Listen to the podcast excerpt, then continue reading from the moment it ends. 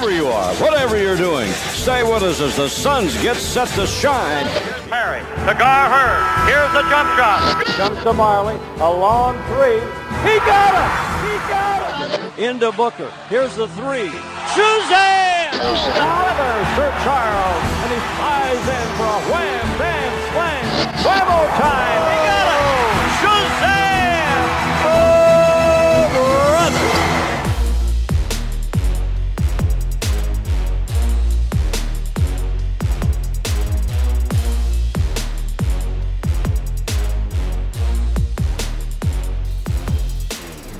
Welcome to the Seven Seconds or Less podcast. This is a podcast about the NBA generally and the Phoenix Suns specifically. My name is Max McCully. I am one of your hosts, your other hosts.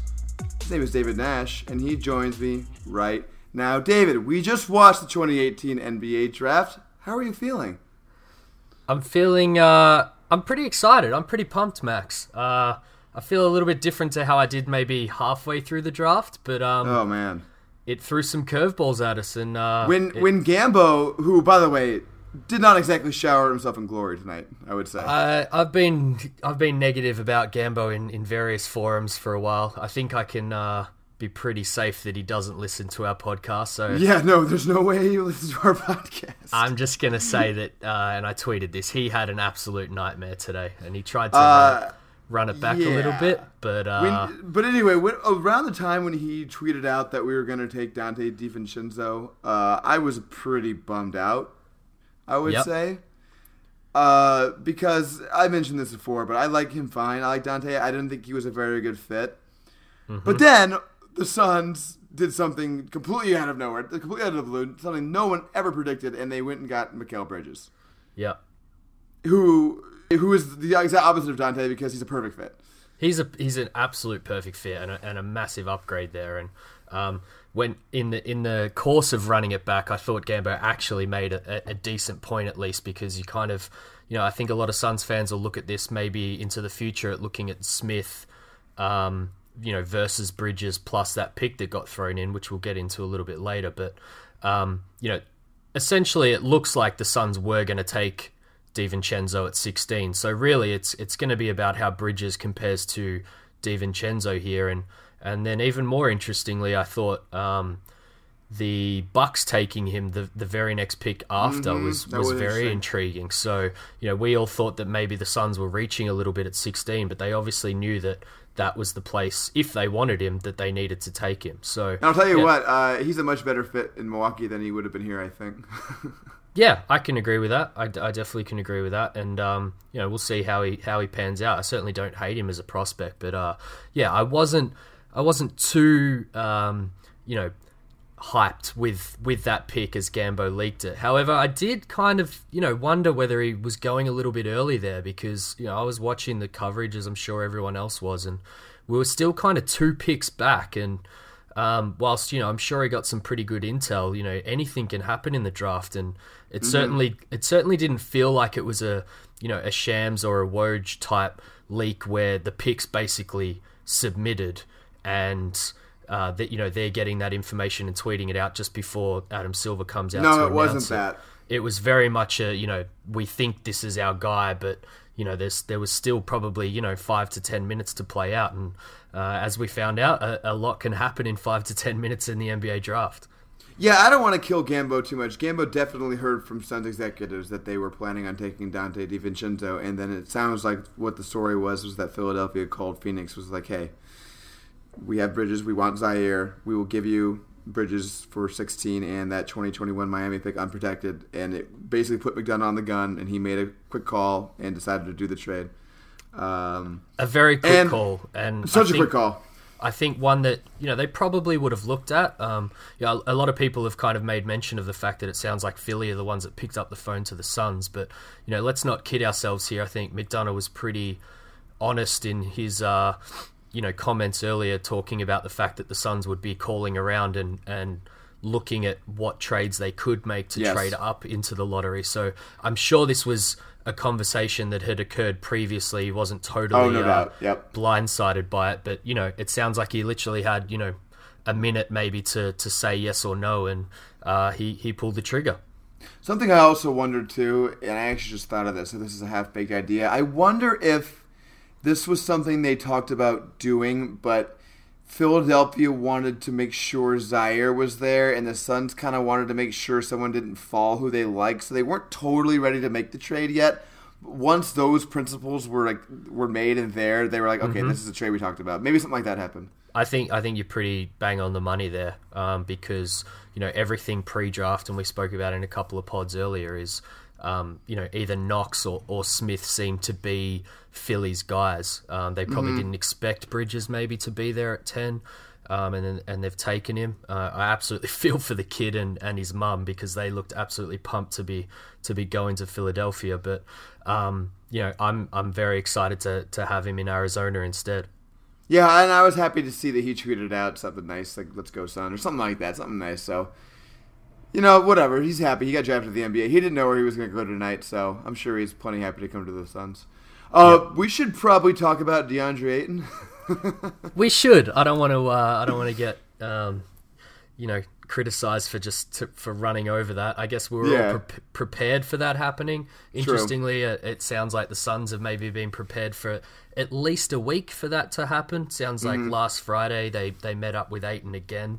Um, and, and that's essentially where the call was made, and, and maybe even Ayton was told at that point that you know he was the Suns guy. So so yeah, I saw that they met last Friday. I also saw something that they told Ayton weeks ago. It sounds like he knew even before that press conference where he said he was going to be the number one pick. I think he may have known by then. Yeah, I think I think there's a you know a very good chance of that. Um, as we know, anything can happen, and the Suns were probably very careful about mm-hmm. you know mm-hmm. maybe there was a, a deal in place, and that's why they um, you know, still worked out all the other top guys just to make sure they had everything at their disposal in case something came their way. But yeah, I think he was very much their guy. We've you know spoken at length about that in uh, you know the last episode or, or the episode before that, the Ayton pod. So mm-hmm. um, I don't think we need to touch on that too much, other than the fact that you know obviously still a little bit disappointed that um, the Suns don't end up with someone like Luka Doncic, who we you know we both had at the top of our boards, but I'm not decompressing that in, in this 24 hours. I'd kind of already come to terms with the fact that that, that wasn't going to happen. And, you know, we'd already said that there was a very, very small percentage chance of that happening today. So I'm excited for Ayton. I'm ready to get this going with him and, um, you know, dive into, you know, how he and, and the other guys kind of fit with the Suns in this offseason. Yeah, uh, we'll get into Doncic soon. I do want to just say that I'm with you. I'm I'm gonna, I'm ready for the Ayton era. I'm I'm pretty excited. I've said this a few times that it's been a long time since the Suns have had consistently the biggest, most athletic player on the floor. That's just not something the Suns have had, and it's going to be nice to have that in most games next season. Uh, I think Ayton's going to have a bit of a target on his back, which should be interesting. I, it's worth pointing out that Joel Embiid decided to take a, a shot at Ayton on Twitter. Yeah. Uh, shortly after he was drafted. Yep. I don't remember the exact tweet. It was something like, uh, "Stop comparing me to DeAndre Ayton. I play defense, right?" Yeah, which obviously he was watching the ES- ESPN telecast where they threw uh-huh. a couple of comparisons out there to him, and um, you know maybe he's threatened a little bit, uh, but it'll it'll be nice to have a a guy in that fight and, and someone to root for. And as you say, uh, you know, a big seven footer as talented as Ayton is, um, you know, we're going to be in a lot of games next year purely on his shoulders and um, some of the things that he's going to be able to do. And you know, again, don't want to touch on it too much, but I'm just really excited for the you know the gravity that he's going to possess out there for Phoenix and you know guys you can you can really understand why guys like Booker and that um, you know really wanted to add him at the top because he is going to create extra shots. Um, he's going to create extra space, and you know hopefully as things that we talked about him improving on, he'll he'll uh, you know create extra components to the Phoenix team that you know we're not too sure about just yet. Yep, and I, I'm particularly I got even higher on Ayton when we took Bridges because now we can surround Ayton with just a full shooting lineup. You know, minus TJ, which we'll get to probably not in this podcast, but at some point they're probably gonna have to move off of TJ, right? We're gonna have that conversation at some point. Yeah, I think that's that's coming. Um, McDonough's comments after the draft kind of tried to, um, you know, maybe skip over that a little bit, but I think that's a you know that's a logjam that's going to come to a head at some point, and, and the Suns will probably have to do something about. Yeah, it's time to surround Ayton and Booker with shooters and defenders. That's what they need to do. It's, the rest of that team is shooters and defenders. And hopefully Josh Jackson gets their shooting. Josh Jackson's enough of a athlete and has the star potential where you you know he gets to pass on that a little bit, but everybody else needs to be able to shoot and defend. Yeah, interesting video just quickly on on Josh Jackson. Uh, where he appeared to, you know, maybe lose the hitch a little, little mm-hmm. bit more even in his jump shot. So, uh, yeah, that's that's an exciting development. Yeah, if you haven't seen game. that, that's been going around Twitter and Reddit. I would recommend checking that out. There was like a, a video, it's like a short video, it's like 20 seconds long of Josh Jackson shooting a couple like mid-range sort of jumpers, and his jumper looks a lot smoother. Yeah, I want to say it was from maybe Tyler Ulis's Instagram yeah, account or right. something like that. Yeah. Um, mm. Yeah, so go go check that out if you can find it, Suns fans. Okay, let's get into Doncic now because that's the other I would say big storyline uh, for this podcast, but also for the NBA uh, as, a, as, a, community. Uh, and that that was big. I mean, it didn't it come huge. out of didn't come out of nowhere like the Bridges one um, because there was kind of rumors. You knew someone was moving up, right? Someone was getting that top five. Yeah, I you know I or found I it, already in the top five. I found it funny that um, you know the the months and weeks leading up to the draft, it was kind of a lot of Doncic bashing. Um, and it kind of makes a lot of sense now. All those rumors and things that were leaked. I think there was clearly two or three teams that really wanted to move up for Doncic, and they were they were hoping he was going to fall, you know, as far as possible. That they didn't mm-hmm. even have have to move up, or that the you know the cost to move up was far less. And you know, I'm sure Dallas is pretty damn happy with what it cost them to move up and get their guy. It was, you know, really not much at all. It was a top five protected pick next year, right? Yeah, I think it goes uh, top five protected, top five protected, maybe top three protected, and then unprotected. So, well, I don't think any of that crap's going to matter. They're not going to be in the bottom five of the next year. They're going to be a decent team next year. I, I think. think. yeah, I think you're right. I think they're going to be a really good team, and um, I'm happy for Doncic. I think we discussed earlier it was, um, you know, we if he wasn't coming to Phoenix, it'd be really nice to see him go to even a place like Boston or Philly. Mm-hmm. Um, you know, just a really great fit for him. And I think Dallas is kind of in that group. Uh, it's a it's a romantic thing with with Dirk as well, who might be in his mm-hmm. last season next year. A bit of a handover there, and um, yeah, not much cost at all. Although I did see the the initial offer from Dallas was. Uh, you know, maybe just adding pick 33 or something to move up from 5 to 3, which yeah, that's I'm not, insane. not surprised that Atlanta knocked that one back. It seems like the deal was going to happen because I don't think Atlanta wanted to pick at 3.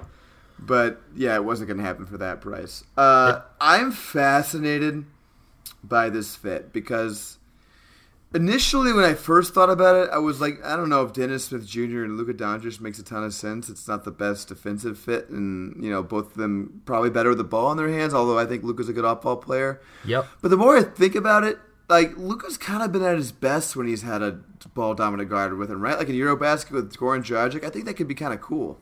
Yeah, I think a lot of people forget or, or maybe just don't know that, you know, Goran won the MVP of, of that tournament. Um, mm-hmm. it, it, wasn't Luka's, you know, it was one of the trophies that Luka didn't win in the last 18 months. But um, yeah, I think those two worked ridiculously well together. And um, yeah, Luka's not the type of guy that's just going to own an offense himself. And uh, I, I, did see that, that Dennis Smith tweeted his approval at the pick, so I don't think there's any oh, worries oh, there about uh, yeah him being threatened for his job. I think he fully understands um, you know how those two can work together.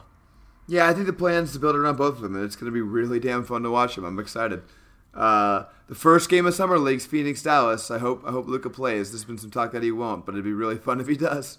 Yeah, I, I did see. I, I don't want to be held to it by you, Max, but um, I think there was something from Carlisle about limited summer league action for Doncic. Whether it was none, I can't remember, but it, it was okay. definitely, um, you know, saying that he, he needs a break. So we may not see Luka.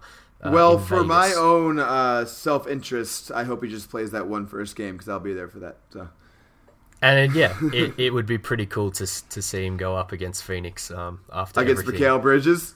Yeah, exactly. Bring it on. We've uh, we've got our guys now, like we spoke about for so long. It was it was theory for so long, and, and now it's it in was. practice, and we can we can get behind these guys. Luka's the enemy. Screw that guy, man. I've never actually liked him. uh, Atlanta's interesting though. Uh, I think you're Yes. right. I think uh, they didn't want to pick at three. Um, they clearly had their their eyes on Young and maybe thought it was going to be perceived as a bit of a reach to, to take him there. So they you know they made the most of it and picked up a, an extra asset along the way. And I way. think it might have been even a little more complicated than that. I don't remember exactly how it went, but there was some sort of split between the basketball front office people, the coaching people, and then the ownership on who they wanted. And they kind of like came to a consensus and all sort of agreed on Trae Young, who none of them actually really wanted. Is that the understanding you had? Yeah, I, I did see that. I think at the end of the day, Schlenk is getting his guy, um, from what I've read, but there, there definitely seemed to be some indecision amongst the, you know, different parts of the hierarchy there in Atlanta. But um, yeah, it was probably around picking at three more than you know not wanting Young or, or them not agreeing on Young. So yeah, they obviously found a bit of a middle ground there, and um, yeah, I, I noted on Twitter earlier. I think it's it's kind of funny. Schlenk's going with you know Warriors light here with with uh, Trae Young and then and then Huerter at their next pick at 19 and I love it. um, and then they grab Spellman at 30, who's you know a, a big from Villanova. Not not quite your Draymond, definitely not uh, a defensive versatile, uh, you know, versatile guy. Better like Draymond, shooter, though. but, uh, better shooter, which is you know, if Draymond was a better shooter, they'd be you know even more impossible to to beat. So Mm-hmm. yeah, interesting uh, that he's kind of you know maybe building version two over in Atlanta. Yeah, I mean, I loved it. I thought what Atlanta did was really fun. Uh, and I'm a big Trae Young fan. I'm glad Trae Young kind of gets his own team too. Although they're going to have to do something with Dennis Schroeder. Yeah, he's uh, that's a worse situation than T.J. Warren for yeah, it Phoenix is. because that, that's untenable. that's untenable. Uh, he's a you know TJ's a, a pretty quiet guy. Schroeder's not. Um, No, no. And yeah, there's there's just no way to work those two together. Whereas at least TJ, um, it wouldn't be ideal, but you could maybe work some things out in the short term. Whereas yeah, the the writing's on the wall with that one. I think. Yeah, if the, he's on the roster next season, I will be very surprised. Uh, all right, should we move on to the lottery? Kind of go through some of these teams. Yeah, I mean we've we've touched on Ayton and, and Doncic and Young there. Um, Let's uh, yeah, let's go to Bagley. Let's do Bagley. What do you think? Because No. Sacramento got a lot of criticism for this pick. They did, they did. Uh, it, it was no surprise to me. If someone, you know, he's one of the predictions that I got right. There's not too many of them, but uh, he's definitely one of them. Um, I think it it really just stems from what I discussed uh, on our predictions pod last time around. Is you know the Kings have gone through such a tough time, and and and people not wanting to go there. It, it's very easy to see them falling in love with prospects that you know are open to working out and open to going to Sacramento. So you know two, three, four, all those prospects are. Um, you know, pretty bunched together there for us. I thought when we were kind of mocking things out, and you know, Bagley clearly put himself at the top of the pile purely because of um, you know his want to to go to Sacramento, or maybe it was just his want to go pick two. Do, but do you buy that Sacramento's been targeting him for over a month, and they had a number one on their board, and they were just waiting for the Suns to confirm Ayton before they released that information? I don't buy that. No, Um, I don't either. I think I buy that they wanted to pick the the guy that was you know talented enough to be picked there, but that certainly wants to come or showed that he wants to come to the Kings. Mm-hmm. I think it was it was more about that than anything for me. That seems to matter to them a lot. It definitely matters to them. Um, and you know, one thing I'm really excited about, which we touched on last time too, is you know, there's a, a bit of an Ayton Bagley rivalry there now within the division, and that's going to be really interesting to watch. But Mm-hmm. We're going to yeah, see that at uh, Summer League too. That's going to be we are going to see that at Summer League. Yeah, I mean, they might play him at the four to start with, but I think he's definitely a five going forward as he fills out, and They'll still of- run. Into, they'll still run into each other a little bit. They'll still run into each other a bit. Maybe we'll play Ayton at the four. Um, you know. Oh God, no! that that might be how they uh, match up on each other at summer league. But um, Speaking yeah, of our summer league pick. team, that's going to be fun. So we're, I imagine Okobo will play in it, right? Because we'll get to Okobo later, but uh, he's coming over next year, so I don't see why he wouldn't play on the summer league team. Yeah, I think he's probably going to be running the show. Um, So is it Okobo, Davon Reed, Jackson? I don't, I don't know if Bender's going to play or not. Maybe Bender and then Ayton. That's that's incredible. Yeah, I think I think we'll see Bender play. Um, I think we'll see Jackson play the the Booker role of a couple of years ago, where he maybe just Mm-hmm. plays one or two games and and then shuts it down. But yeah, it's it's going to be a fun team, I think, and you know they might add some more, um, you know, undrafted guys and, and stuff to to that, and um, you know I think we'll be one of the favorites again, particularly with our our new big man in the middle. Yeah, we should be. Uh, quickly on Bagley, I wasn't as low on Bagley as some of people on, I guess, especially on draft Twitter, were. I, I think Bagley's going to be pretty damn good on offense. I think his defense is going to be a complete disaster, at least at first. Maybe he'll get better. Yep. I'm excited to watch him and De'Aaron Fox play together because that's incredible athleticism. It's going to be eye popping, honestly. Yep. Um, yeah, he's gonna have good guards. I think with Fox and Bogdan. I, I like it. I think it's gonna be fun. I, I'm not as low on it as others are. I'll put it that way.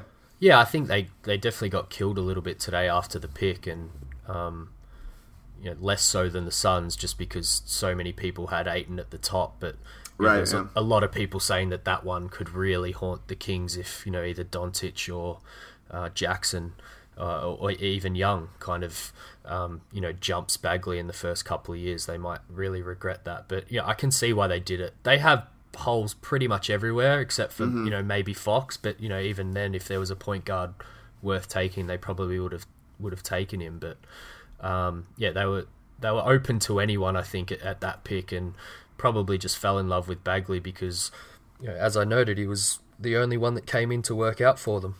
That can matter sometimes, man.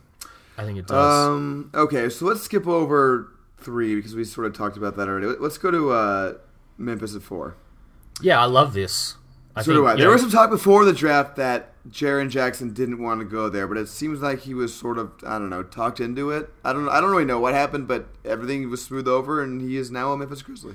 Yeah, I read that Um, JB Bickerstaff, of all people, uh, maybe earned his paycheck there. So Huh, uh, he seems to be the one that kind of sold the vision to, to Jackson, and um, he gave up his, his medical records and things after initially holding them back. So um, yeah, it's interesting how that plays out. I did notice one of one of the few good points that Bobby Marks made on the coverage today. Um, again, I don't think I need to worry about Bobby listening to our pod, but um, he he noted that you know at some point it would be really nice if you couldn't do this anymore and um, medicals just go to all 30 teams and I, I definitely agree with that i don't like the way that agents can kind of manipulate the draft and i would go an extra mile and make uh, everyone who wants to enter their name in the draft go to the combine um, and at least do the measurables probably don't have to do the testing if you're you know carrying an injury or something but I may agree with you on medicals. I don't think that they should they should have, they shouldn't force him to interview or work out with everybody. I don't think, but I probably agree with medicals.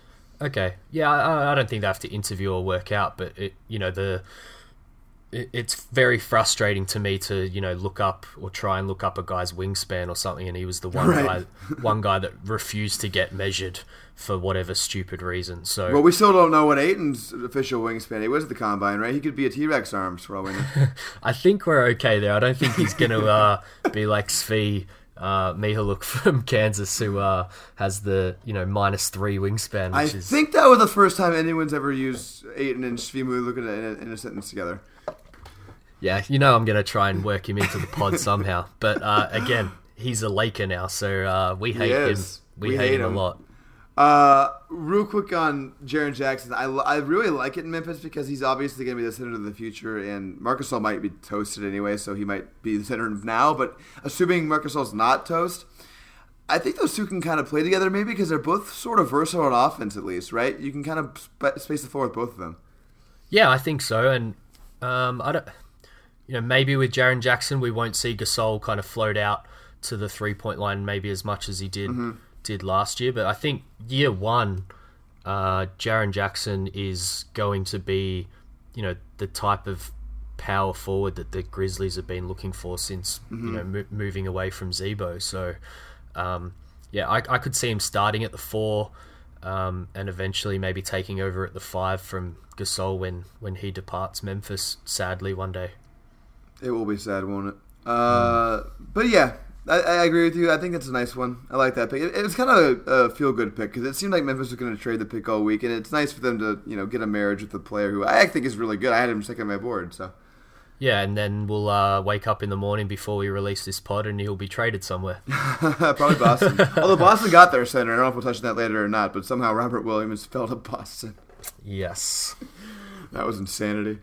Uh, all right, let's go to six. We'll skip. We'll skip Dallas. They they're the winners. Um, Bamba to Orlando. So, I I like this a lot. I, I think that Bamba and Isaac might blot out the sun. Uh, Yep. That's ridiculous on defense. I don't know who the hell's going to score on that team, but they're certainly not going to get scored on. Um, but does you think this? Do you think this spells the end of the Aaron Gordon era in uh, Orlando? I think it definitely does, and they've got you know problems past that with with both Vucevic and um, Bismack Biyombo still on the roster too. So yeah, I think it's there's still some work to do there for Hammond, but uh, I definitely chuckled to myself after the Atlanta Dallas trade went through because I think we spoke for so long about you know how Hammond was going to pick his normal type here at six because we expected Bamba to be gone and and then that trade dropped and it was looking like Young was going to be the pick at five and of course Bamba just falls straight into to Hammond's lap that uh, I don't think he was going to be ever able to refuse that so How is Hammond not going to drop to seven ten wingspan? exactly so yeah him and him and Isaac are going to be a, an interesting pairing going forward um, but they've got some more more short term issues there and I think yeah I'd be pretty confident in saying that Aaron Gordon is um, is out of there, but you never know. It's going to take someone to, you know, probably max him, um, Something close at least. or at least something close. Yeah, but yeah, one to watch there, Orlando. Definitely not the not the sexiest team going around, or the or the biggest No. fan base, uh, particularly where I'm from. But um, yeah, one that I'll definitely be watching just from a roster construction standpoint. My early predictions: Aaron Gordon to Indiana. Maybe we'll do a full free agency thing, but that's that's where I'm going with that. That's interesting. I like that. Okay, so let's go to number seven. The Bulls took. I thought this was a a, sle- a sneaky, sneaky good pick, a sleeper pick. The uh, the Bulls got Wendell Carter Jr. Love, love, love it. I think it's perfect with Larry Markkanen. Yeah, I think that fit is amazing. I don't think we need to touch on it too more too much past that. They've got their you know troubles of their own at, at the wings and guards, but and and another uh, restricted free agent in LaVine that they have to decide whether to, to pay or not, like kind of like Gordon. But uh, Carter Laurie is just it just seems like the perfect match to me, and uh, really exciting to see that. And you know, I, I touched on earlier. I think Carter's just such a seems just such a Bulls pick. So um, yeah, I was happy to see that one slotted in there. They can both shoot. I think it's gonna be nice on offense. Wendell Carter can uh, protect the rim. Larry can't really do that. I, I think it's gonna be nice. I'm excited about it. Yeah, Uh, should we do Cleveland? I this is an interesting one. Uh, Cleveland took Collin Sexton. first first kind of major shock of the draft, I suppose, outside of the Atlanta um, Mavs trade. Yeah, Um, even this one wasn't a giant shock though, because I mean, I thought Cleveland was sending smoke signals with this, but they were telling telegraphing this pick kind of. That's very true. Yeah, you're right. Maybe we just didn't believe them um, when they were telling the truth. But you know, you look at some of those names that come after Sexton, and uh, you know, the the initial obvious reaction is to kind of look at LeBron's uh, you know leaked comments about not wanting to be on the ball as much, and and then kind of going, oh, let's let's find the most ball dominant guard in the in the draft. um, that's kind of where I'm you know kind of seeing things, but. He also they- actually referred to Collin Sexton by name. Oh, there were reports that his group or something liked him, right? That's right. Yeah, you're right. Um, I always love those. Uh, the LeBron James camp likes Right. Collin Sexton. I'm Um, sure his camp likes someone other than he likes. Yeah. we know what that means. So yeah, interesting pick. Um, it's kind of you know we've made the the Sexton Bledsoe comparison before, and they even made it on on ESPN uh, when Sexton was Oh, did picked. they? And didn't, we didn't sound on loud. the uh, you know the Bledsoe LBJ connection was always there for a long, long time. So you know maybe maybe he's, he's finally getting that with with someone like Sexton. Is Collin Sexton going to the uh, Rich Paul agency? Uh, yeah, the camp. He might he might already be in the camp. Yeah, let's let's wait and see. Okay, next is the Sixers. Should we just talk about Zhaire here? I guess it makes sense. No, you've uh, you've skipped the Knicks there. Oh, I did. Sorry. Uh, the Knicks nine. My bad. Uh, Collin or Kevin Knox. Sorry, Kevin Knox. I don't like him very much, but theoretically, he's an excellent fit with uh, Porzingis as a small ball four with the five. I think. I agree. Um, all I'm going to say on Knox because I, I didn't scout him too much because I just didn't think he would be uh, in play for Phoenix uh, at either pick. Right. Is he picked himself earlier today to the Knicks? Uh, go. Oh yeah, I forgot about that. Go check it out online. There's a video of an interview that he did where he, uh, you know, essentially refers to the Knicks as, as we before correcting himself to they. So um, that that was a, a telegraph one that we saw coming. Um, yeah, kind of hours before the draft. Yeah, um, we'll see. It's it, to me, it's one of the bigger boom bust picks in the draft. Like I, I, he couldn't really play basketball last year, but he's got so much talent. He can really shoot. Uh, from everything you hear about him, he's a really good kid. So I think there's there's there's some room for hope there for Knicks fans. Yeah, and another another Knicks player that got booed. So Yeah, I know that's always a good sign for Knicks players. Actually, he took uh, he took he actually took Porzingis' example there and kind of embraced it and said he was happy for it and uh, you know he'll turn the fans around. So that's the right attitude to have. I, I like that. I'll be I'll be rooting for him a little bit as much as I, I hate rooting for the Knicks. Yeah, same. Um, okay, let's do Zhaire at ten now. I, I won't jump anymore. Uh, I think this. Uh, the, here's my hot. This isn't even a hot take, but the Philadelphia 76ers won the trade with the Suns tonight. I think value wise, just pure looking at assets. I I noted earlier as well that um, it was an overpay from the Suns. It was. So yeah, I mean when neither guys has played a, a minute of NBA basketball yet, we can't really talk about who Right, right. you know has won the trade. But yeah, I think from a pure asset point of view and what we discussed uh, last pod about you know how much we valued that Miami pick, I think. Um, yeah, you can you can very easily say before a ball is bounced that at least the Suns you know reached and, and overpaid in this trade. You would have liked to have seen the Suns get some kind of light protection on this, maybe like a top three. Yeah, I, I think I messaged you straight away as soon as the, the trade news kind of came Mm-hmm. through and and said I, I'm pretty sure we can protect that. And Yeah, yeah, they was- changed the rule not too long ago. I think for the last CBA that you can now protect other uh, teams' picks that you have. Exactly. Um, I think, mate. I, you know, I don't. I think I saw a lot of people shout McD down um, when it kind of came out that it wasn't protected and that, that they could have. I think we're being silly if we don't think that McD didn't try. I think that would have been his first question back to the Sixers.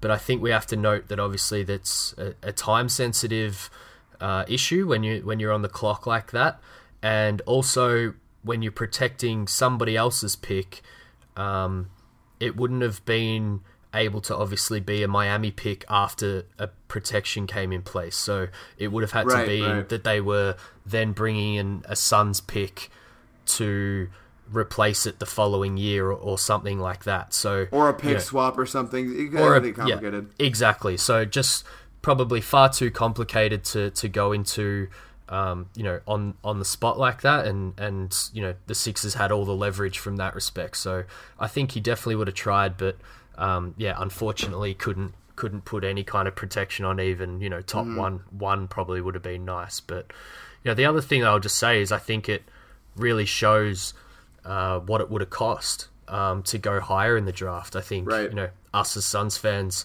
you know, all week or you know all month on Twitter were talking about how we could maybe jump up and get Ayton and Doncic and please everyone sort of thing. But you look at what we had to pay just to go from from 16 to 10, and yeah, I think McDonough was kind of right in what he said in in certain interviews. Is I'm not sure we would have got much higher than 10 if if that's what what it cost us uh, eventually to get Bridges.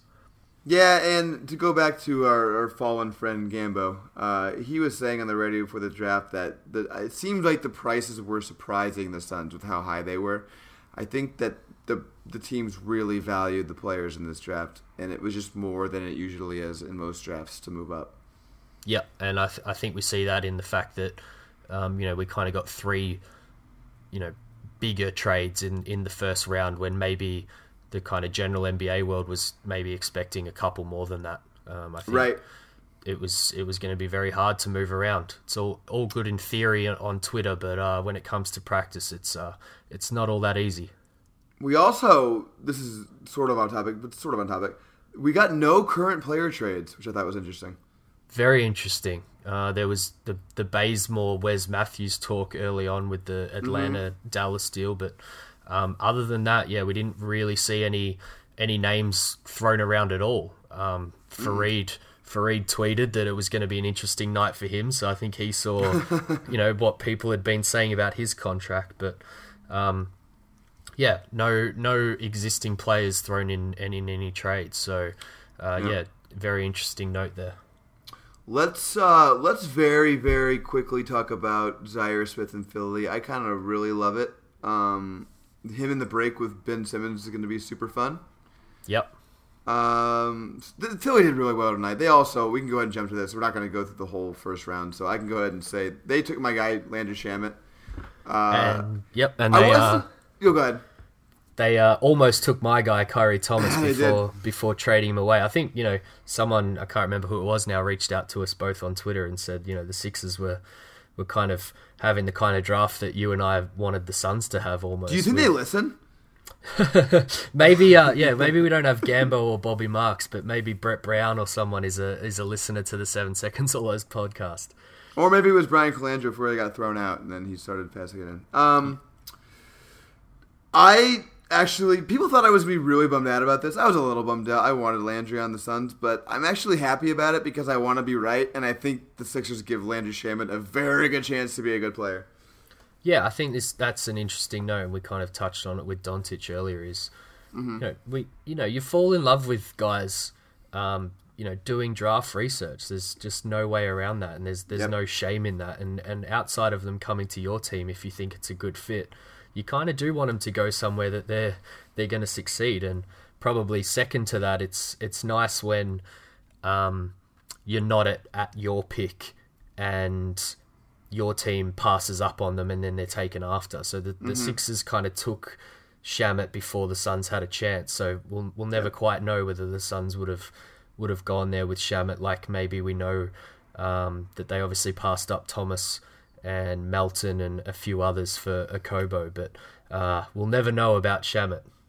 Yeah, which we'll get to Okobo after the lottery. Um, but I like that pick just as a preview. Uh, okay, let's go to number eleven, Charlotte. This is where it gets a little tricky, right? Because they started doing some things. Uh, Charlotte's an interesting one. Um, I think I guess they, they drafted SGA, Yes. And then ended up with, with Miles Bridges, which Yep. is a an interesting choice. Um, Zach Lowe recently commented that the uh, you know the the Charlotte war room is can be a bit chaotic, so uh, it'd be it'd be interesting there whether you know Kupchak was was high on Miles Bridges or, or whether it was somebody else overriding him. What do you He think? seems like a Michael Jordan player to me. He does. He does. Um, but yeah, listen, that's a great pick. I mean, Miles uh, Miles Bridges is awesome, so I think they did really well. So whoever whoever was doing the overriding, I think did some good overriding. Yeah, and it's uh, doesn't doesn't spell the end of, of Kemba Walker just yet if it was a, a pick like SGA. So Yep. um, yeah, interesting. So should we sorry move on to the Clippers then with uh, yeah, let's go to the Clippers. I'm gonna go ahead and start. I did not like what they did. I did not either. I had a, a little more trust in, in them and, and Jerry West going into this draft. I thought they were gonna and you know, maybe they did try, but I thought they were gonna gonna package and, and move up and grab someone or or um, you know, kind of grab two guys that I was high on. Uh, I really expected them to take almost two guys that I kind of wanted at at 16 for the Suns and, and ruin our plans, but uh, I definitely didn't have the Suns taking Jerome Robinson, um, who I had at 34 on my board, so not very high on him at all, which uh, is an, an interesting pick out of uh, out of Boston. Um, but I, you know, I have spoken before about how much I love SGA, so uh, interesting pick for them at that spot. Um, and you know, a little high versus where I had SGA on my overall board, but um, yeah, I thought it was a an interesting combination of picks when they had those kind of you know that unique back to back pick where they could have you know kind of picked two real foundational players and and the mix that they've gone with there with a with a point guard and um, a, a shooting guard is is a little odd. Yeah, I just I don't know. I just don't get it. Uh, I'm not as high on SGA as you are, so that makes it even worse for me. And then Jerome Robinson, like, I, I guess he could fill it up a little bit. That dude's he's literally the worst defender in college basketball last year, right? Correct. I don't know. I, I don't get it. I'm just I'm gonna move on because I don't. Why didn't they take Robert Williams? That's the last thing I'm gonna ask. Why didn't they take Robert Williams?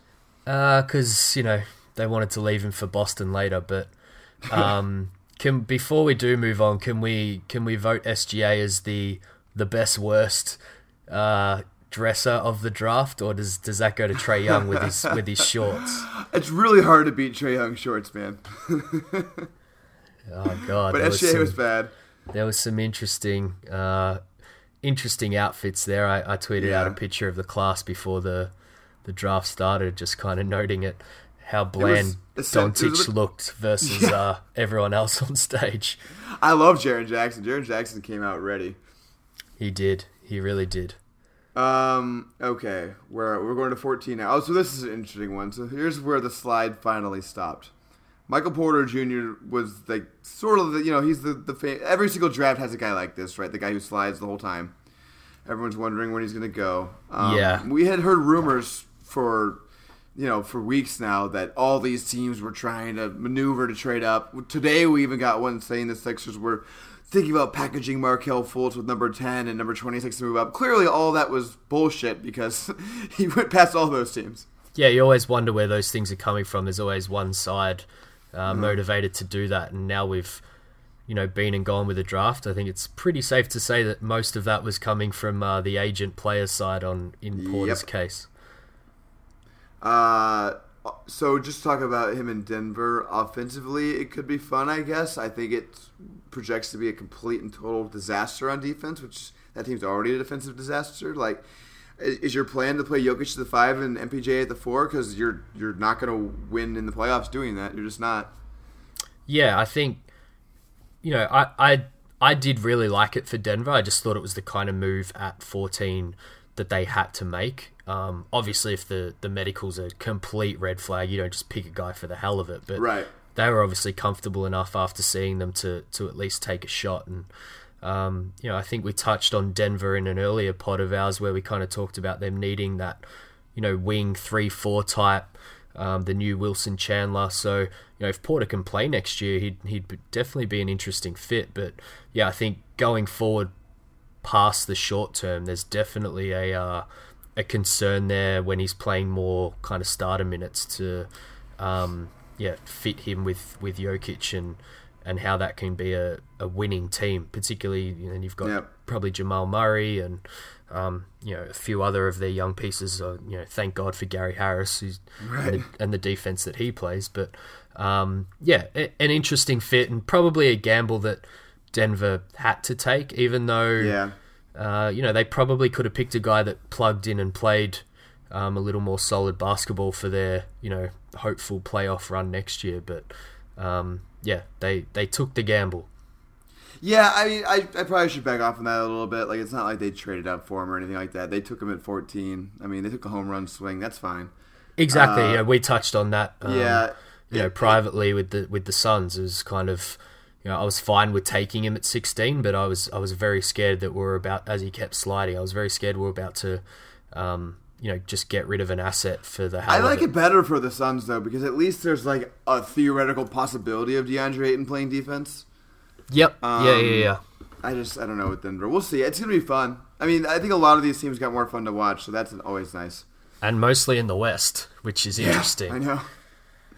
Yeah, that's gonna be. So I guess yeah. Besides Atlanta and Orlando, everything else is pretty much Western. I guess yeah. There's a couple of teams in there, but, but most of the star power went West. Yeah. Um. Okay, so let's. I want to talk a little bit more, just very briefly, about Mikal uh, in Phoenix, and maybe we talk about Kobo now too. Yeah, let's let's kind of do them together. Why not?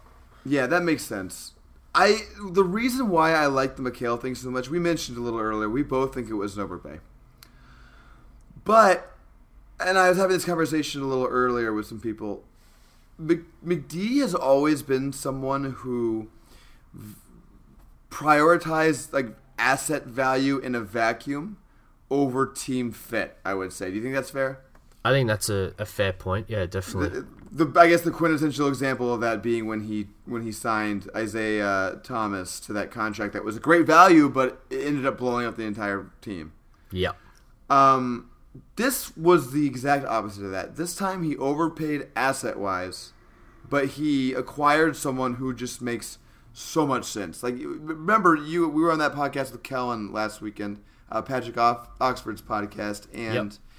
We all we talked about was how this team needs shooting and defense, man. That's like all we could freaking talk about. And they got the guy in the draft who is the surest bet to give you shooting and defense. Exactly, and yeah, I think as you've already noted, McD, um, you know, his his eyes do light up in those scenarios, and he, he can tend to to overpay, as we've noted in this case.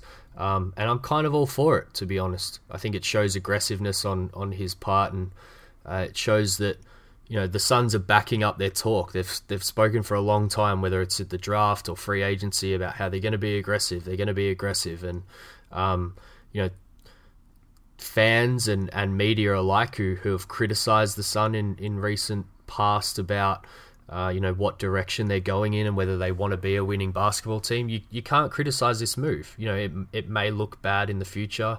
Um, it, it may look great, hopefully for McD's sake, but you know he's on his own timeline here and he's he's kind of pushed the chips in a little bit and and got a top 10 player that you know every GM says this but you know he thinks they valued a little higher than that which you know I kind of um, I kind of take as probably valuing him maybe around the 6 or 7 range given who they worked out for the number 1 pick Hmm.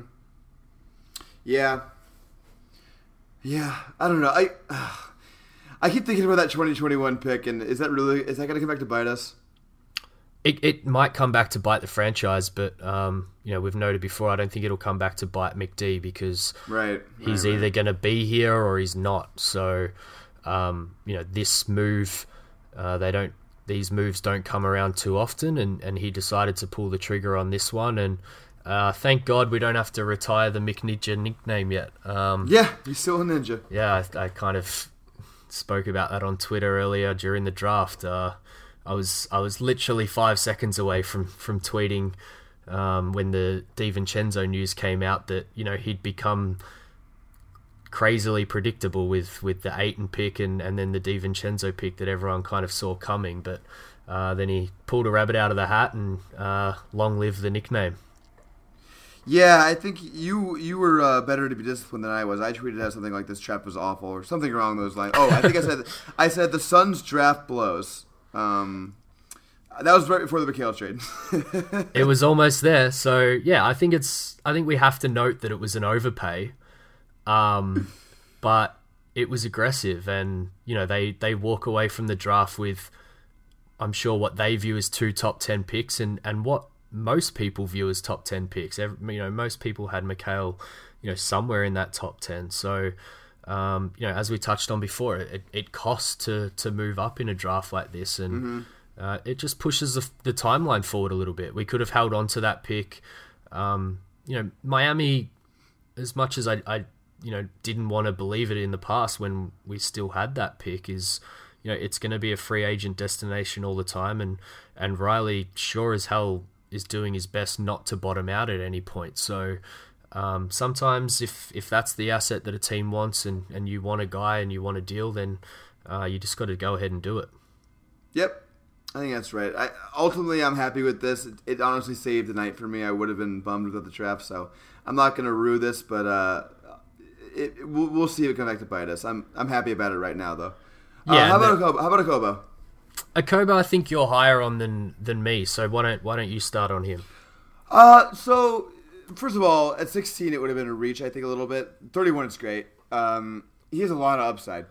He's 6'3", uh, French point guard, shoots left-handed, which I love. Love left-handed shooters. It's Uh, it's just- just, so nice watching a lefty stroke it, isn't it?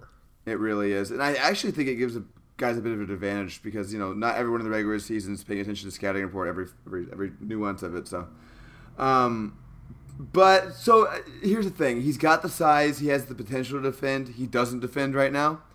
Uh, he's got a nice looking jumper, a nice pull up. It's not perfect yet, but it's got potential. He's, he's a lot. He's a, he's a tools guy. He is Um, a tools guy. Yeah, I think that's yeah. that's probably the, the easiest way to, to wrap him up in a few words. Um, I think maybe guys that haven't watched him too much um, look at his physical profile and kind of go, you know, six three, uh, big wingspan. You know, that's the kind of guy that you want at, at point guard, and um, he can definitely develop into that. He's he's still young, but um, Yep. I think yeah, I think it's it's worth noting that I think he was like bottom twenty percent in, in the French league in defensive box plus minus. Um, shout Okay. out to, to Jacob Goldstein again, giving giving him one of those before on the pod, but you should definitely follow him if you're not already. And um, you know, tape wise, he's he's a bit of a chucker on offense, as I like to call him. Um, you know, kind of take, takes bad shots, but uh, yeah, more of an offensive player right now, um, but certainly has the tools to become, you know, a, a great two-way player in the league. And um, whilst I'm not sold on him, I, you know, I will note I had him kind of around 35, 36 on my board. So definitely picked him in the range that I thought he was worth picking. Um, probably more to do with my love for for a few guys that were still on the board at that time. Um, and and at first I kind of justified it by thinking that he'd probably be a draft and stash guy, but it's been all but confirmed that he is coming over and he's he's going to be on the roster. So there's probably if that was the decision, there's probably a couple of guys I would have preferred. Um, but having said that, he's probably got the greatest upside and, and definitely greater upside than guys like Carter and Brunson, who I was high on. So um, yeah, a- Definitely, a, definitely. very a very McD pick, I'll say. Yeah, it was. Uh, it was fun. I think Suns fans are going to enjoy watching him. He's at least he's fun. It's exa- it's exciting. It was. I, I think Brunson would have been like a little low upside sort of. He's a backup point guard kind of thing. Okobo could be a lot more than that. He could be also be a lot less than that. He's a little more of a risk reward at 31. That's kind of makes sense to me. Yeah, it, it you know we discussed it at length in other pods. It's the kind of move that you make at that pick, and um, I'm kind of just surprised. It looks like we're going to have three rookies on the roster next season, which is Yeah. not something that we expected. I don't think. Uh, it makes me think they're going to be trading some of our other young guys and getting some vets in place of them. It certainly seems that way, but we'll we'll get into that on at another time. All right, I'm going to give you. I'm going to time you. You have 15 seconds to talk about our pick at 59. Go. Uh, George King came into work out with the Suns with uh, Diop Hall, Makura, Metu, and Newman, I believe. Uh, he's a small forward from Colorado, six, uh, three and D type, I'll say. So maybe a two way contract for him. There you go. That's that's that's for George King. That's probably about as much time he'll play on the Suns that you just heard about him talk.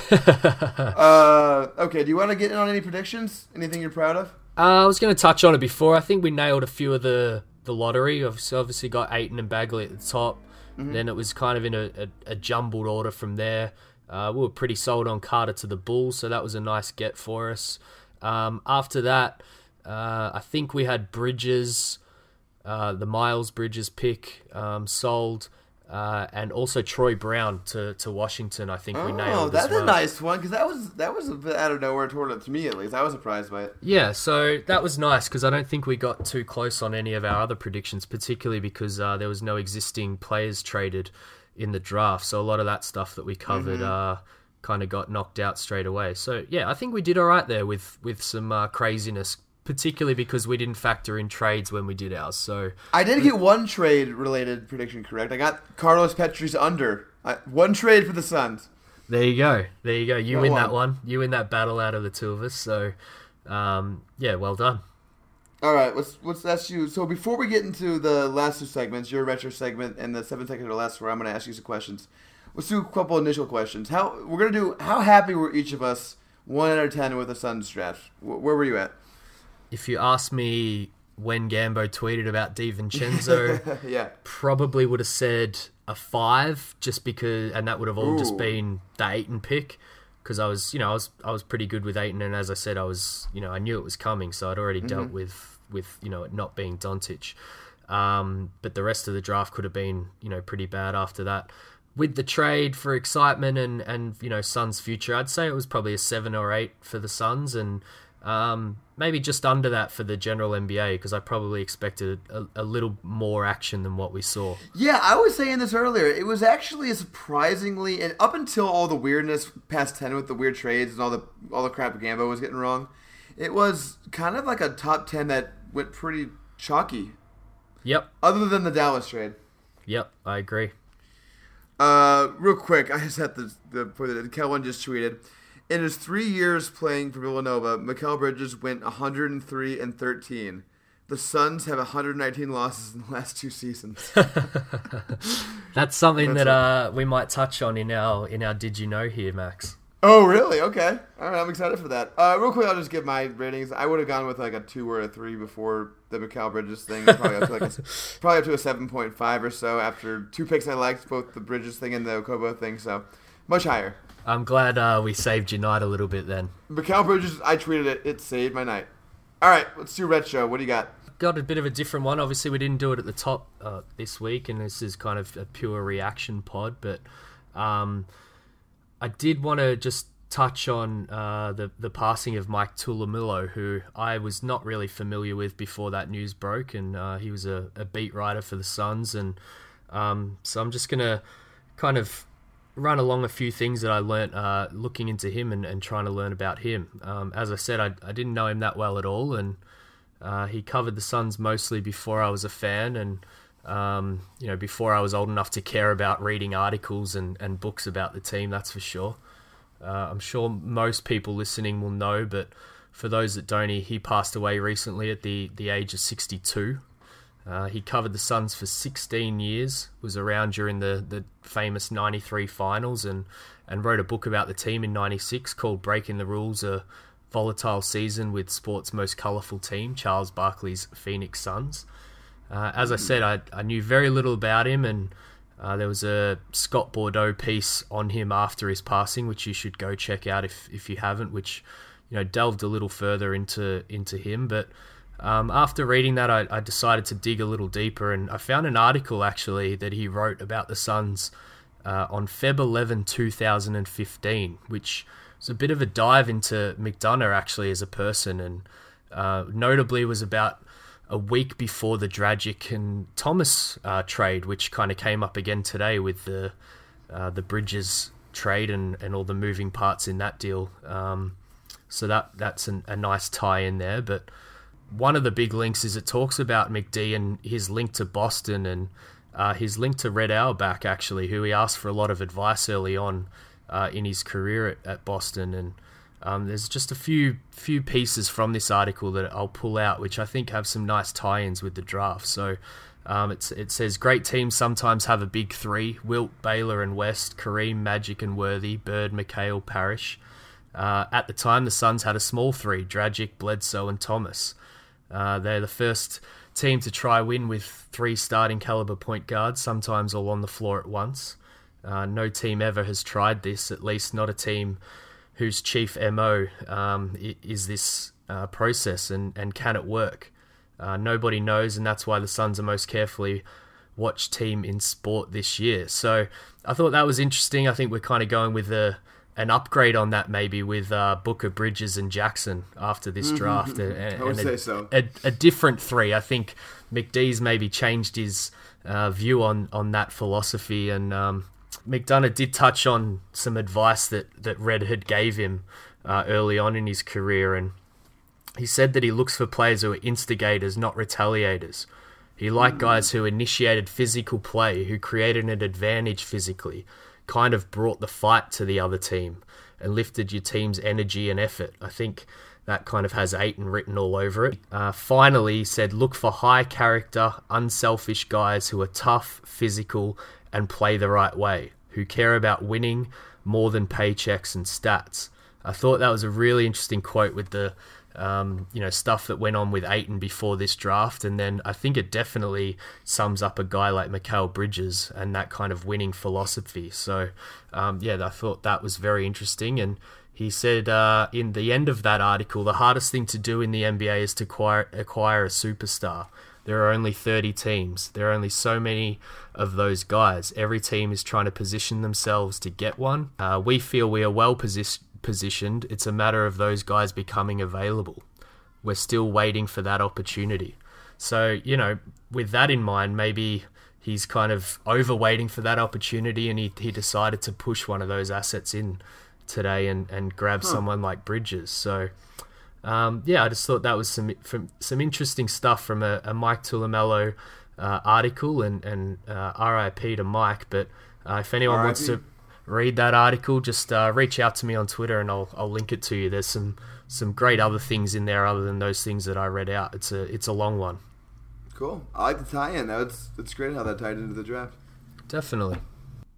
Okay, uh, let's finish off here with seven seconds or less. This is the segment where one of us asks the other three questions, for which the other has seven seconds to respond and has had no preparation beforehand. Today, I'm asking you the questions. You ready, David?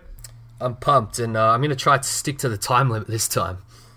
Oh, okay. Um, these aren't too hard, actually. You should be fine. All right, question one. If you were giving out grades, who would get your highest grade tonight? Team. Ooh, that is tough. Uh, we've already noted that Philly did a lot of things that we wanted to do, uh, and even though I love the Mikal Bridges trade for the Suns, I would probably say Philly. They had a really nice draft. I'd probably say the same. All right, you can probably guess what's coming next. If you had to give out the lowest grade tonight, who are you giving it to? I didn't love what the Clippers did. Um, mm. So of the teams kind of up there with, with top picks and, and not judging the teams that had you know not much to deal with, uh, I'd probably say the Clippers. Okay, I like that. I would have given to Miami because they didn't do anything. Hell. Yeah, well that's the thing. You kind of, I guess you could yeah grab one of those teams, but um, you can yeah, only only work with what you got. Exactly. Uh, okay, finally, going into next season, all right, so we don't have we haven't done free agency yet. We just have the draft. But uh, if I give you over under 33 and a half wins for the Suns next season, are you going over or under? I'm going to go over, and obviously that's kind of predicting what might happen for the rest of the summer, but I think tonight's move with Mikal really shows uh, that the Suns want to be even more aggressive in free agency. So I think there's going to be a team that wins over 33 games next year. This team is trying to win. I think that's what they told us tonight. That would be how I would sum up tonight and how I would sum up this podcast, Max. Yeah, we're trying to win here. All right. Well, thanks everybody for listening. We really appreciate it. As always, please rate, review, and subscribe. It really helps us out. My name is Max McCauley. I am at MaxMCC11 on Twitter. His name is David Nash. He is at the Four Point Play on Twitter. Thank you, David. Thanks, Max. Until next time, guys.